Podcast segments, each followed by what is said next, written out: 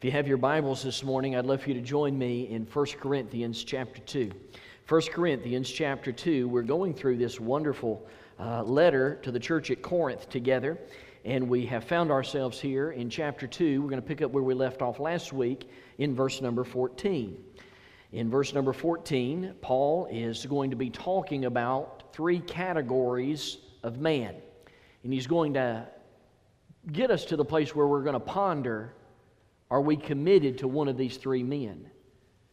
Or one of these three individual personalities, if you would, or lifestyles? You see, the world does a good job of categorizing people. You think about it. We categorize people, uh, if you will, economically. We say people are rich or people are poor. We uh, classify people socially. Uh, we say, when we speak about uh, people socially, we say they're either uh, cultured or uncultured. Uh, we talk about people academically and we categorize them academically in our world today. We say individuals are either educated, uh, they're intellectuals, or they're illiterate. People are always trying to put you in some kind of category. Did you know that the Bible categorizes people? As a matter of fact, the Bible says in 1 Corinthians, we find this, that you're either saved or lost. That is to say that if there's only two places you go when you die, you'll either go to heaven or you go to, go to hell, then that means you're either saved, you go to heaven, or you're lost and you go to hell. Uh, Paul also categorized people as being Jews and Gentiles. Uh, he just simply said Jews were God's chosen people. They rejected the Messiah, and so uh, God, in His great love for us, went to the Gentiles. Gentiles is everybody else that's not a Jew, everybody in the world. But then Paul takes it a step further, though, in this passage of Scripture. He adds a third category. A category that we don't see much in Scripture, but we find it here in this text, and we also find it in 2 Peter. We find it uh, in a couple of places. It's not talked about a lot, but there is a third category that Paul puts people in. And that's the topic this morning that we want to look at. So if you're able to stand, would you please stand as we honor the reading of God's Word? Let's see if we can identify these three categories that Paul puts the church at Corinth in, and which, by the way, we will find ourselves in one of these three categories today as well. Look at what the Scripture says. But the natural man receiveth not the things of the Spirit of God, for their foolishness uh, unto him, neither can he know them because they're spiritually discerned. But he that is spiritual judgeth all things, yet he himself is judged by no man, or judged of no man. For who hath known the mind of the Lord that he may instruct him? But we have the mind of Christ. And I, brethren, could not speak unto you as unto spiritual, but unto carnal, even as unto babes in Christ. I have fed you with milk and not with meat. For hitherto you were not able to bear it, because you uh, now are not able to bear it either. For you are carnal. For whereas there is among you envying and strife and divisions, are ye not carnal? Are you not carnal, he says, and walk as men? For while one saith, I am Paul, and another, I'm of Apollos, are you not carnal? You may be seated for prayer. Heavenly Father, in the name of Jesus, the best I know how, I yield myself to you once again. I pray that you would uh, touch and anoint my voice. Uh, ask you, Lord Jesus, that if I need to do more teaching than preaching today, that uh, you would be the leader and you would be the one that uh, prompts my spirit and prompts my heart. God, I pray, Heavenly Father, Lord, more than anything, uh, that if someone here's lost and they don't know you, that today would be the day they get saved. God, the last thing on earth we need is another sermon. So, Father, I pray we'd take your word and we would see it as the word that comes from God. And Lord, when we look at your word, the very words of God, I pray that it would change us from the inside. Strengthen your people today. Thank you for this wonderful church. In the name of Jesus, I pray a special blessing on it. We love you and we ask it in Jesus' name. Amen. I was in the outlets just a few days ago and I walked into one of the stores and I do my normal thing when I walk into one of those outlet stores. I go straight to the clearance aisle. I mean, just want to go straight where the, the clearance is and let's see what's on that clearance rack. I walked into uh, this store in particular and I didn't get two steps in when uh, the uh, salesperson came and said, uh, Hey, you, you look familiar. Who, who are you? Well, as soon as I speak, they recognize me as soon as they hear my voice. As I know that voice, you're, you're Pastor Shane. You're that preacher over uh, at Maysville. And that's kind of how I'm identified. And that's okay with me. I'm good with that. I'm good with being a preacher at Maysville. I love being your pastor and love preaching the gospel of Jesus Christ. But we all are categorized in one way or another. Paul, here in this text, even categorizes people. He says there's the natural person, there's the spiritual person, and there's the carnal person. And this passage breaks all of humanity down into their spiritual response into one of these three categories. The question is, what category are you in? And are you committed to being in that category? Now, remember, the overall arching theme here in the book of Corinthians, or this letter to the church at Corinth, is commitment.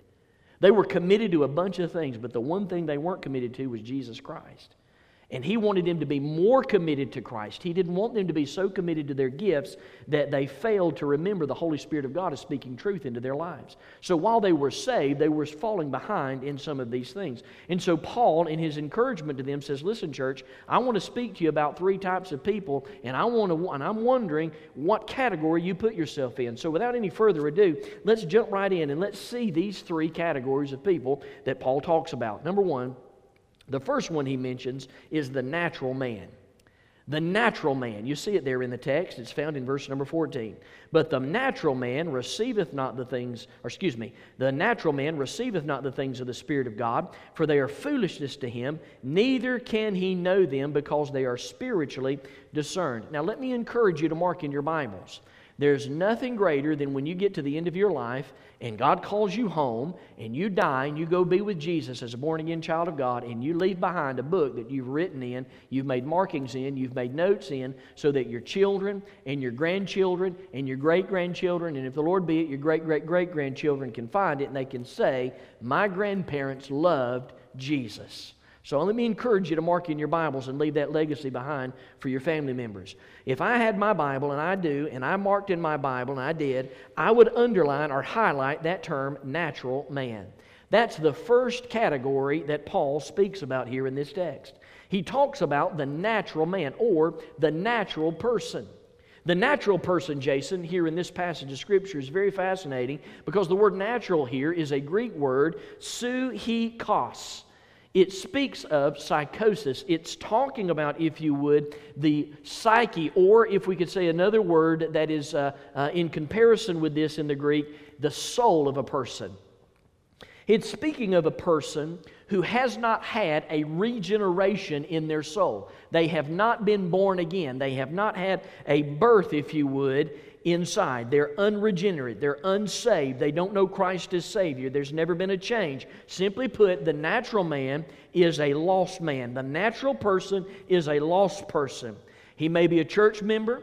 He may be a moral person. He may be a good person. You may see him in church every week. You may see him at the local uh, Kiwanis convention. You'll see him in Walmart or her in Walmart. They are just good, moral people, but they're natural people. They have never been born again, they have never been saved.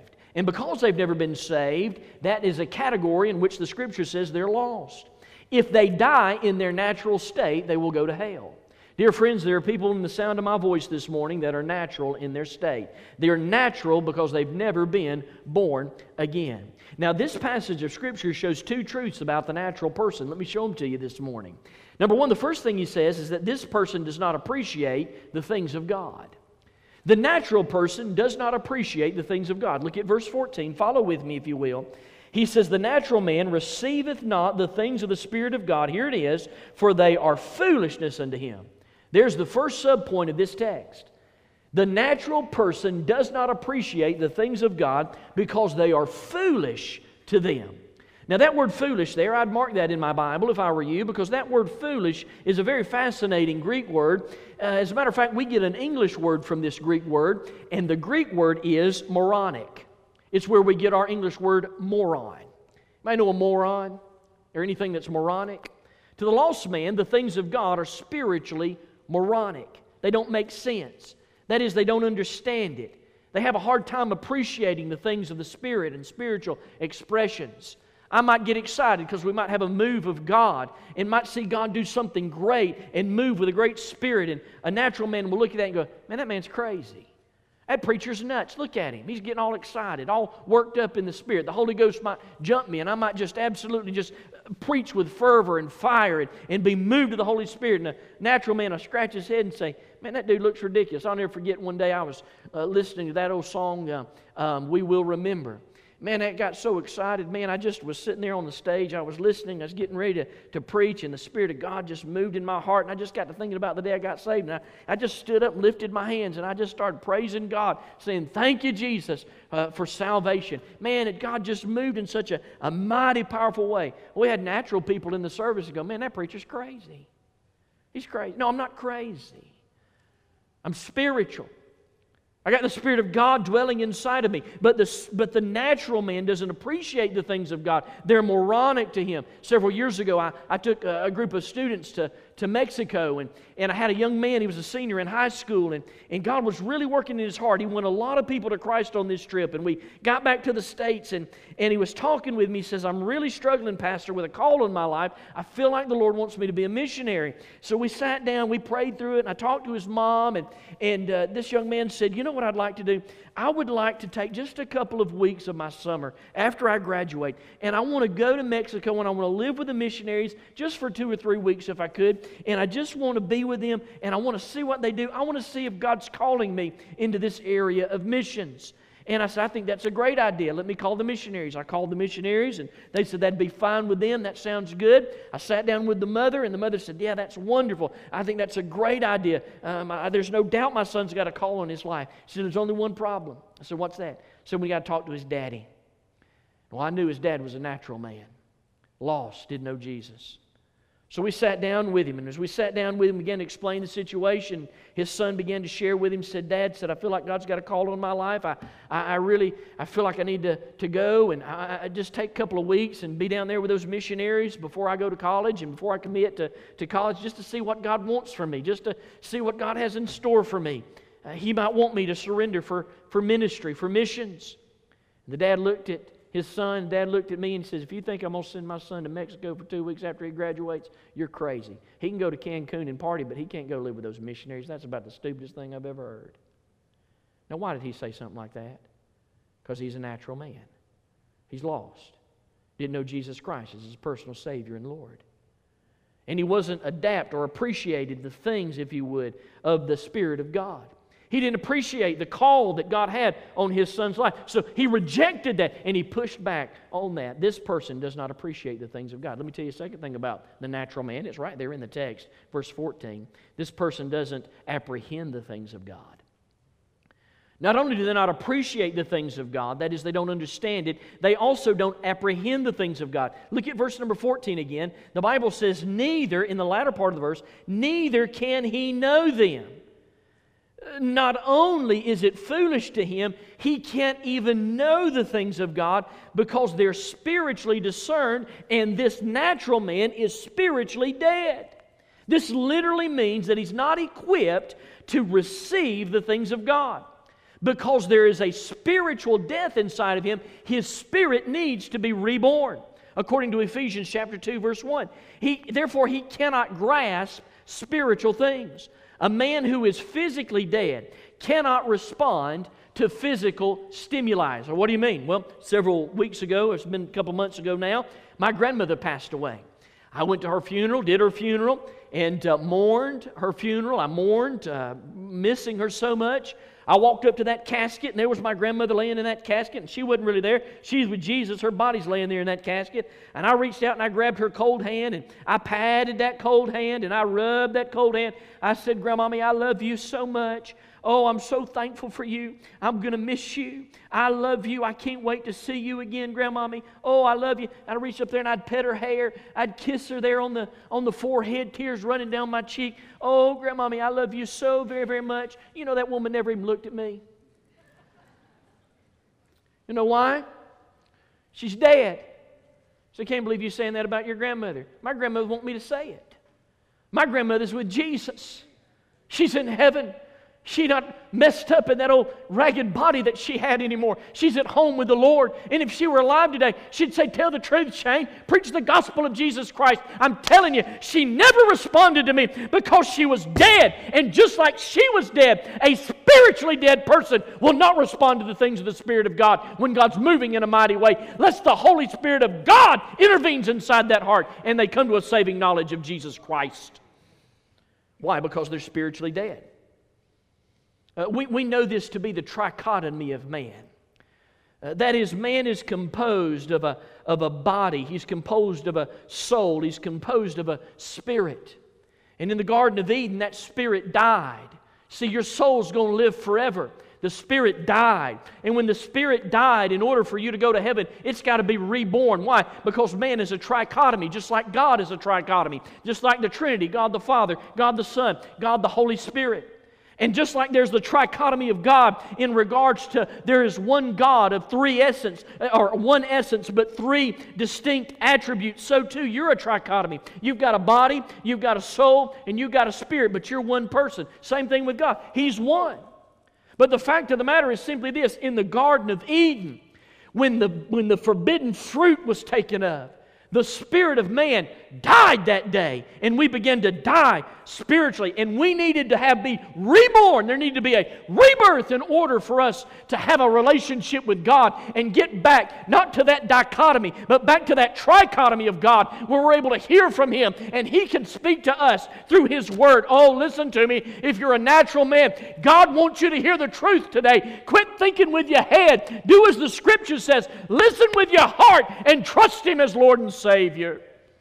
1 Thessalonians 5:23 says this, and the very God of peace sanctify you wholly. And I pray God your whole spirit and soul and body be preserved blameless unto the coming of our Lord Jesus Christ.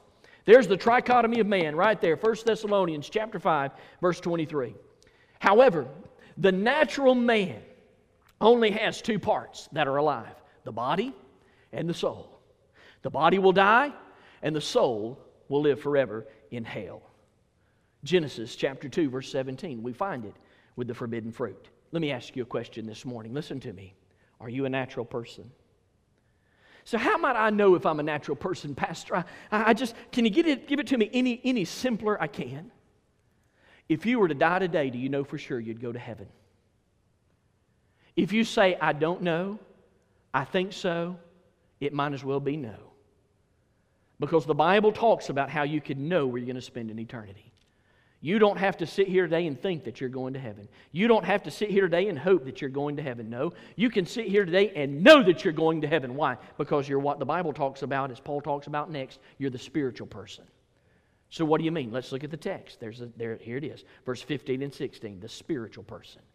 He takes it a step further. What does he say about the spiritual person? Look what he says in verse 15. But he's conjuncting there, he's adding this uh, to what he's already said. He that is spiritual judgeth all things, yet he himself is judged of no man. Now, wait a minute. What in the world is he saying here in this text? He's talking about the spiritual person.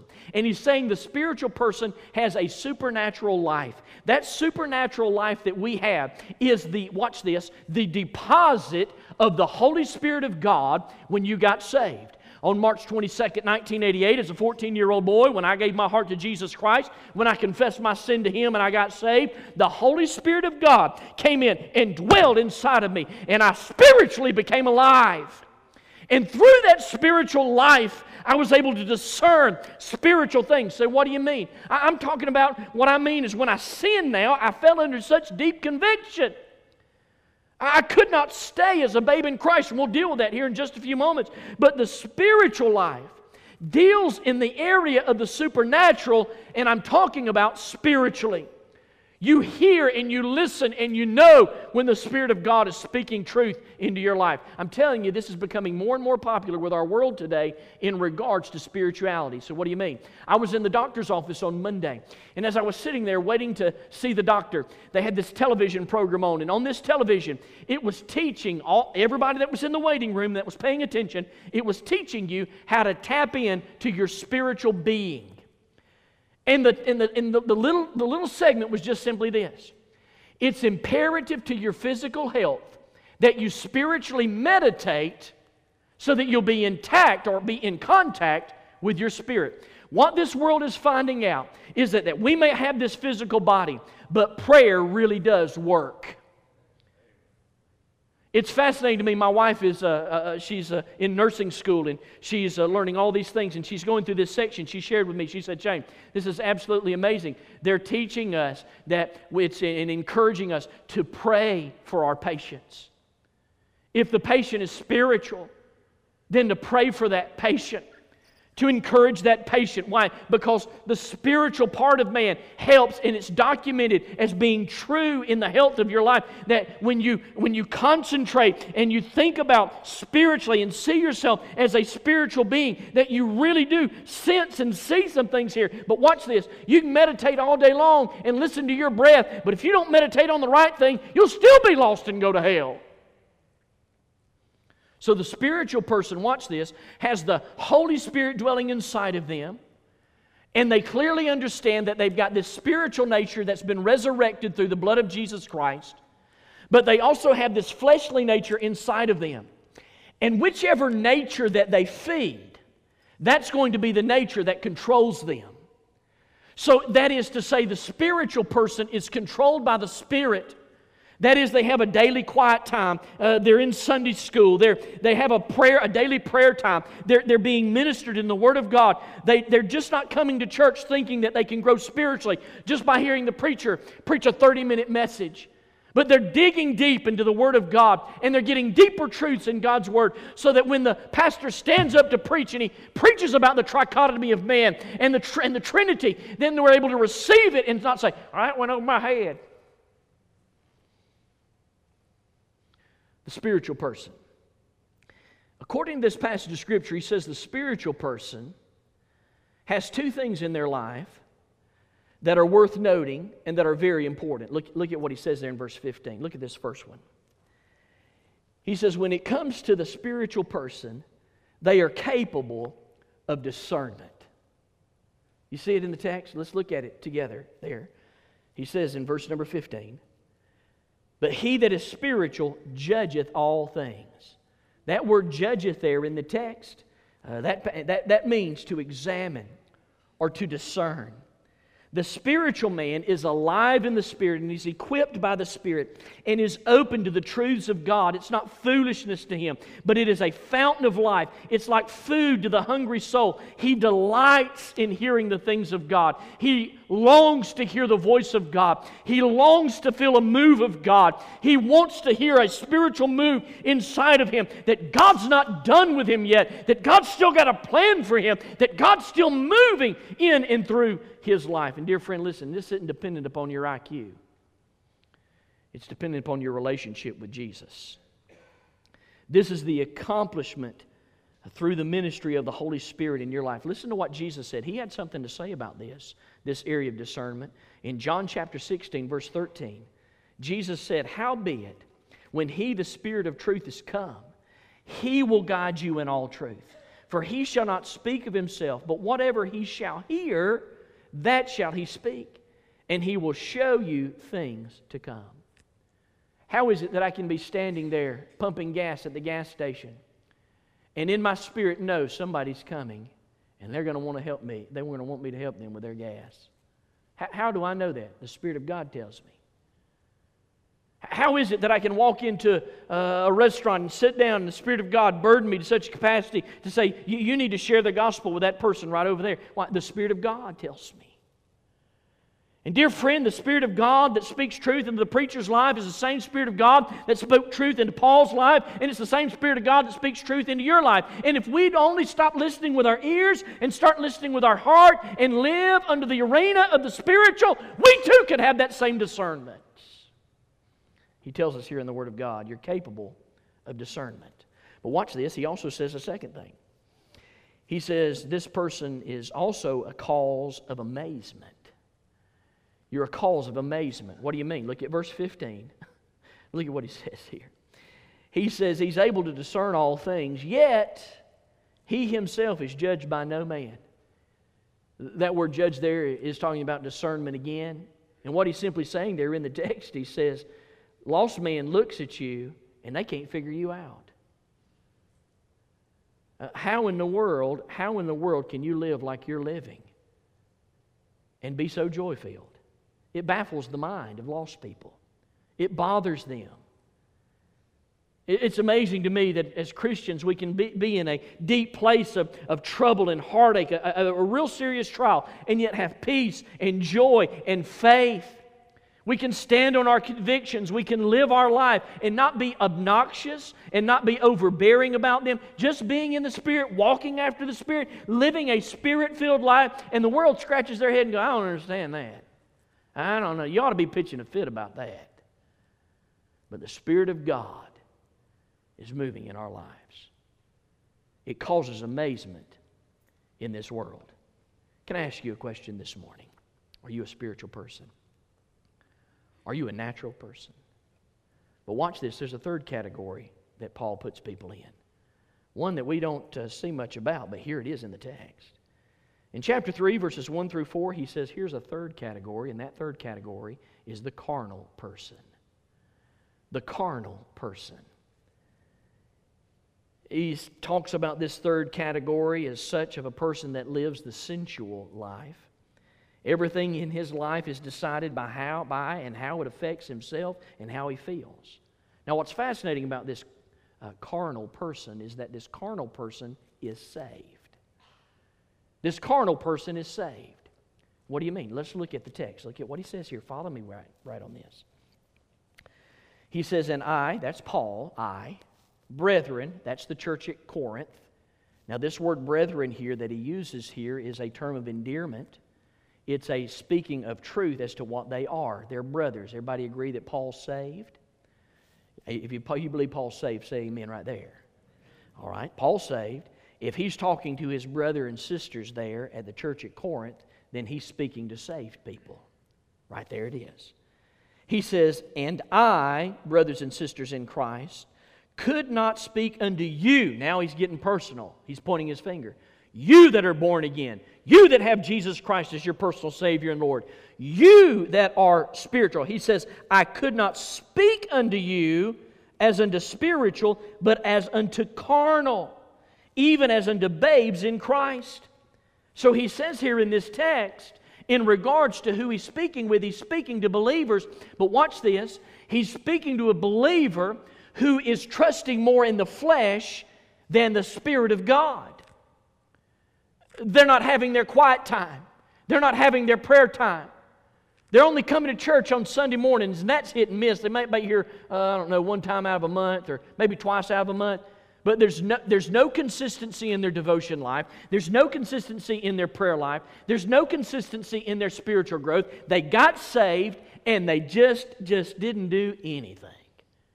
We got about 50 or 60 people like this sitting awaiting baptism. Said they got saved, said that they got born again, said they trusted Jesus Christ as their personal Savior and Lord, and said, Yes, said, I want to I wanna be baptized, I want to be baptized, but won't. But won't. That's carnality. Carnal. He tells us here that a carnal person understands that he's got two natures, a spiritual nature and a fleshly nature. But he feeds that fleshly nature to the point where you look at him and it looks like he's lost. Now, here's the question Is there anybody in the Bible that, that possessed carnality to this extent? Is there anybody we can look at in the Word of God that we can see this in? There is. He's a man by the name of Lot. You remember Lot in the Old Testament? When you read Genesis chapter 13 and verse in chapter 19, and you see Lot, man, you look at a man and you say, man, that man's lost. Lot didn't know Jesus Christ. Look at him in Sodom. He's right in the middle of that wicked. If he truly was a born again child of God, he'd get himself out of that with his family. You walk away from Genesis 13 and 19 and you say Lot's a lost man. But let me show you something now. Before you judge Lot, take your Bible and uh, find 2 Peter uh, chapter number 2. 2 Peter chapter 2. Here is a very fascinating passage of Scripture about this man named Lot. 2 Peter, chapter number 2, look at verse number 7. 2 Peter, chapter 2, verse number 7. The Bible says here, talking about Sodom and Gomorrah, let's back up to verse 6 just to get context. Turning the cities of Sodom and Gomorrah into ashes, condemned them uh, with, with an overthrow, making them an example unto those uh, after should, that should live ungodly. Now, watch this, verse 7. And delivered just Lot. Now, he's not speaking about numerically one person Lot, just Lot only. That's not what he's saying. That word just there in this passage of Scripture means righteous. What he's saying there is that God delivered righteous Lot. What was Lot's problem? He was vexed with the filthy conversations of the wicked. What, what does that mean? It means he was carnal. He knew God. He knew the truth of God. He loved God. But he lived in Sodom to the point where he was rather listening and feeding his fleshly nature than the nature of God. See, you can come to church, you can hear me preach, you can just say amen all you want and leave this place and live just as guilty of sin as you want to live. And, and listen, the world can say, that person ain't saved. And really, the fact of the matter is, you are saved. You're just a babe in Christ and you can't receive the deep things of God. Listen to me. Don't settle for carnality. Carnality in the life of God's children brings a lack of power in the church and to their community. Man, I thank God Maysville Baptist Church is known for their power. Loving God, loving others, serving the world. But I'm here to tell you, we've got some carnal believers too. Say, preacher, now you're getting personal. No, I'm just saying that's what the scripture says. No, really, in, in the Bible, in the, in the church at Corinth, there were carnal people. This is the first century. Here we are now in the 21st century. There are carnal people in the church today, too. And really, the fact of the matter is, there's some identifying marks to, carnal, to, to carnal people. There are, it's right there in the Bible. It tells us right here in the Word of God. The Bible tells us what are the identifying marks of a carnal person. Let me show them to you. There are three of them. Number one, the first thing is their maturity their maturity. Look at verse number one. The Bible says there in the text, He says, And I, brethren, could not speak unto you as unto spiritual, but as unto carnal, even as to babes in Christ. He, ta- he calls them babies. You big baby.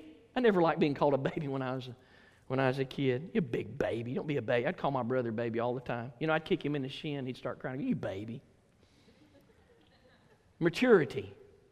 Paul says that the carnal person is a baby he has uh, started out the right way. He's born again. He trusted Christ as Savior, but uh, he didn't progress any farther.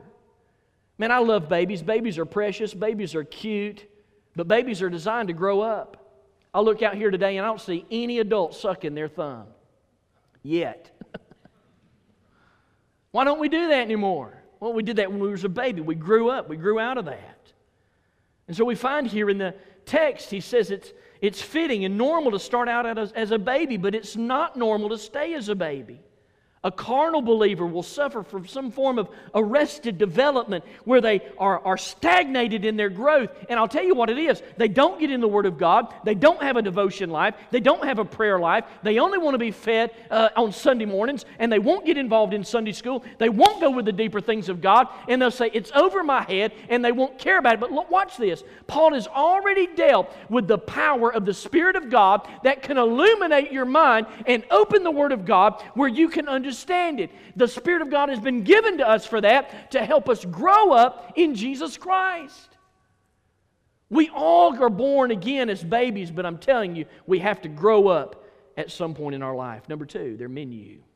Not only do you see their maturity, but you also see their menu. What do you mean? Look at verse number two. The Bible says what they eat. Paul says, I fed you with milk and not with meat. For hitherto you were not able to bear it. Bear what? You weren't able to bear the, the meat, the, the big things of God. Neither yet are you now able to bear it. That's indicting. Can you imagine reading this letter the first time when they got it?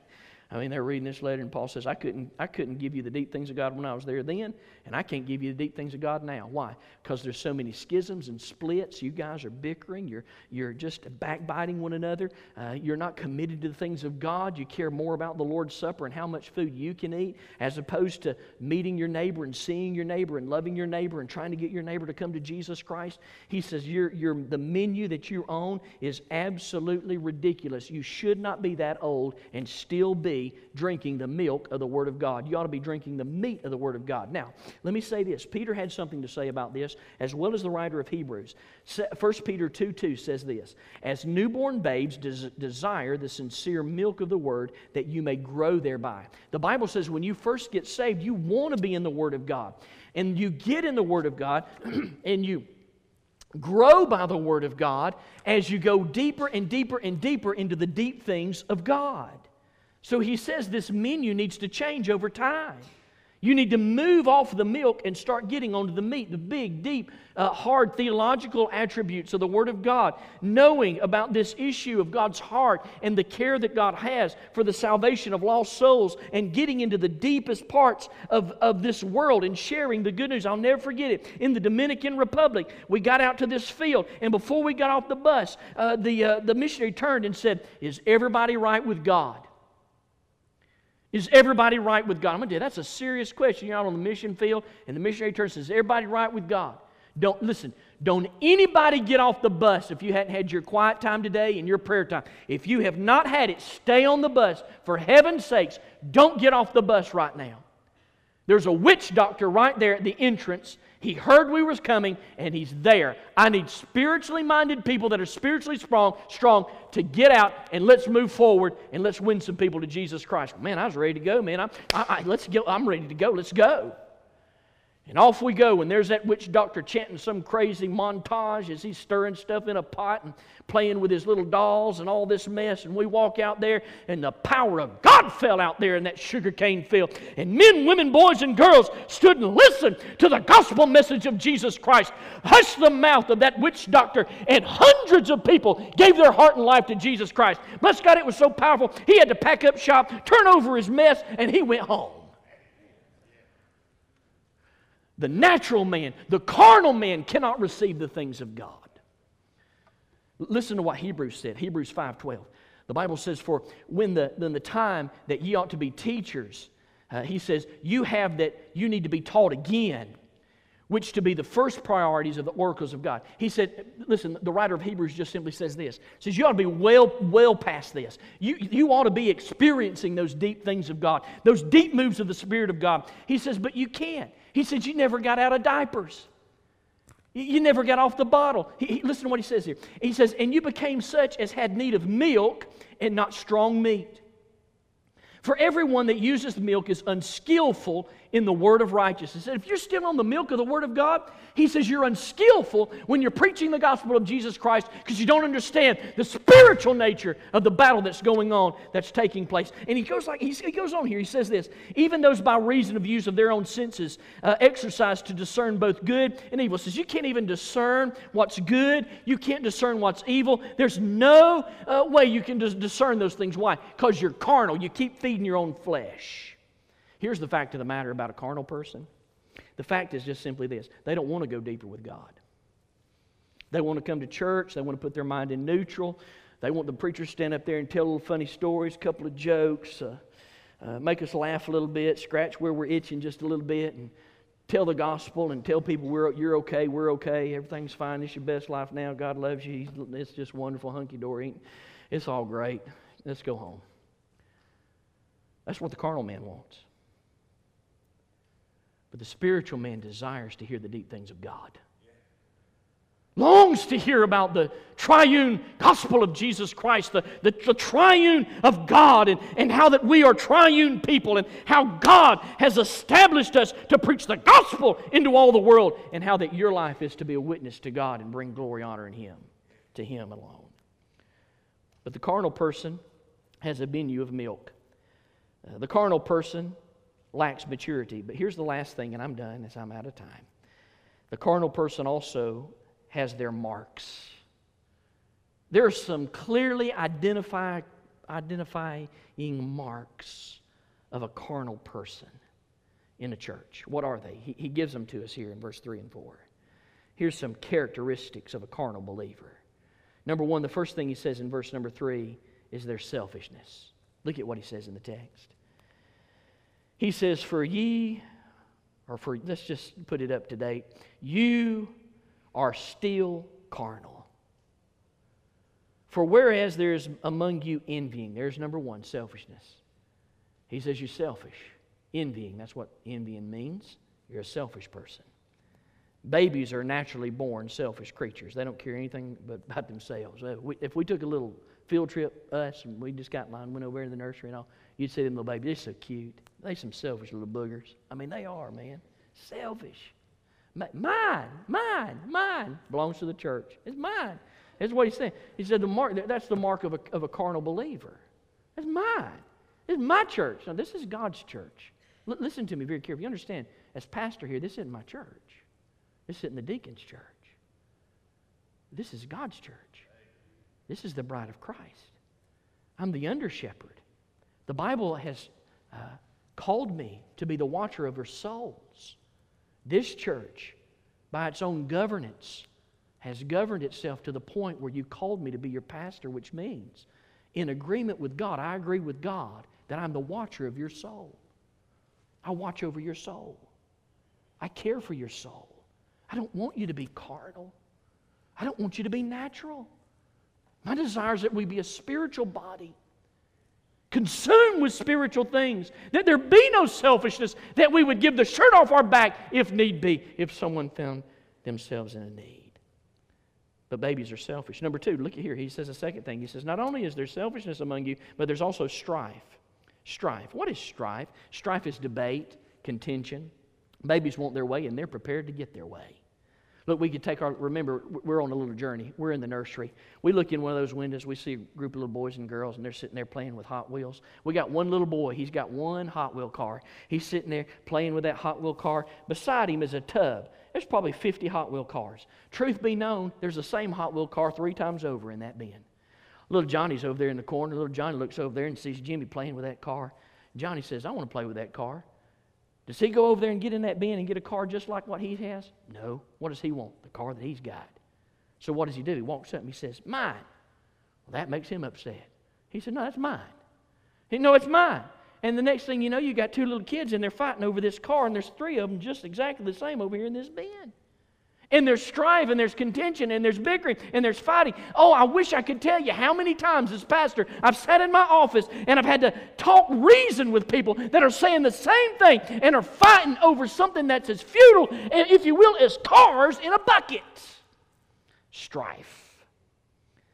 If you find that you're always offended at somebody for what they've said or done, and if you think that you're always getting the short end of the stick, if you always think that you're right and everybody else is wrong, you better mark it down. You're a carnal Christian. You need to get right with God. I just want to remind us all, or any babies that are listening, if you come to me and you tattle on somebody else, I want to know names. Why? Because I want us to grow up in Jesus. This isn't a place of hurt. There's enough churches out there that whine and complain and gossip. And I think God Maysville's not one of them. I think God Maysville's got a testimony where their light shines out. And that light is shining further and further every day. The mark of a carnal Christian is strife. Let me give you this third one. I'm done. I'm out of time. Splits. It's right there in the text. You see what he says? He says, Whereas among you there was envying, strife, and divisions, are you not carnal and walk after men? He just simply says this there's splits in the church. There's these divisions. Another trial of a carnal believer is that they bring division wherever they go. Wherever they touch, they bring death. As a matter of fact, mark this down. This is a great verse, Romans chapter 8, verse 6. Listen to what this passage says. For to be carnally minded is death, but to be spiritually minded is life and peace. A carnal believer will kill a good Sunday school. A carnal believer will kill a youth ministry. A carnal believer will kill a choir. A carnal believer will kill a testimony service. Everything a carnal Christian touches dies. Don't be a carnal Christian. Can I ask you a question today?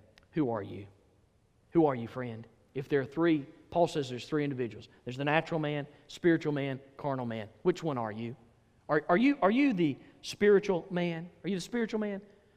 You know you've been born again. You know you've been saved. You, you have your daily devotion time. No, I'm not talking about you being perfect. That's not what he's talking about here. But you hear the things of God. You're saying, you, you understand the things of God, the Spirit of God, the move of God. You see these things. You hear the Holy Spirit talking in your life. You're a spiritual person. To God be the glory if you're that person. But maybe you're here and maybe you're a carnal person.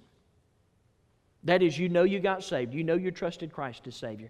But listen, you don't have your daily devotion time. You are so inconsistent on that. There is no consistency in your devotional reading with God and His Word. You don't understand the deep things of God because you don't have the illuminating power of the Holy Spirit of God. Not because He doesn't reside inside of you, but because you're carnal. Or maybe you're here today and maybe you're just the natural man. The Holy Spirit of God is dealing with you because if you were to die today, you'd split hell wide open. Dear friend, you don't have to leave here today with that hanging over your head or in your heart. Today you can be saved. Today's the day of salvation. God, in His great wisdom, told Solomon, and Solomon wrote it down, that God, in His great love, has put eternity in our hearts. That is to say, when we dig down deep into the deepest recesses of our hearts, we understand and know that there's a God shaped vacuum. And nothing can fill it. Money can't fill it. Sex can't fill it. Uh, pers- uh, being a personal person or popularity cannot fill it. Uh, religion can't fill it. The only thing that can fill that God shaped vacuum in your heart is God. Only God. And Solomon said it's there. And when you come to the end of your life, or when you come to the end of the road, or when you come to the end of the trial, when you come to that point, maybe it's through a preacher preaching, and you're at that junction, you're at that crossroads, and the question is asked where are you going to spend an eternity? The Holy Spirit of God speaks truth into your life and says you need to be saved. Dear friend, are you a natural man? Is God speaking to you the truth of God's Word today? Then why not just Get rid of all the facade. Trust Jesus Christ as Savior. Let's bow for prayer. If you're here today and you'd like to trust Christ as Savior, from your heart to God's heart, here's what I'm going to ask you to do. I'm going to ask you to do what Romans chapter 10, verse 9 and 10 says. I'm going to ask you to confess with your mouth the Lord Jesus and believe in your heart that God raised him from the dead. Now, I'm not asking you and saying that a prayer is going to save you. Listen to me very carefully, dear friend. What I'm saying is, You've got to, by faith, trust Jesus Christ as Savior. And the Scripture says you do that with the confession of your mouth and believing in your heart. With a heart of belief, would you say something like this to God? Would you say, Lord Jesus, I know I'm a sinner. I am a natural person. Today, I want to be saved. I ask you to save my soul. Rejuvenate my spirit. Cause me to have life once again. I believe that Jesus is the Messiah. And I trust Him as my Savior. Thank you for saving me. In Jesus' name.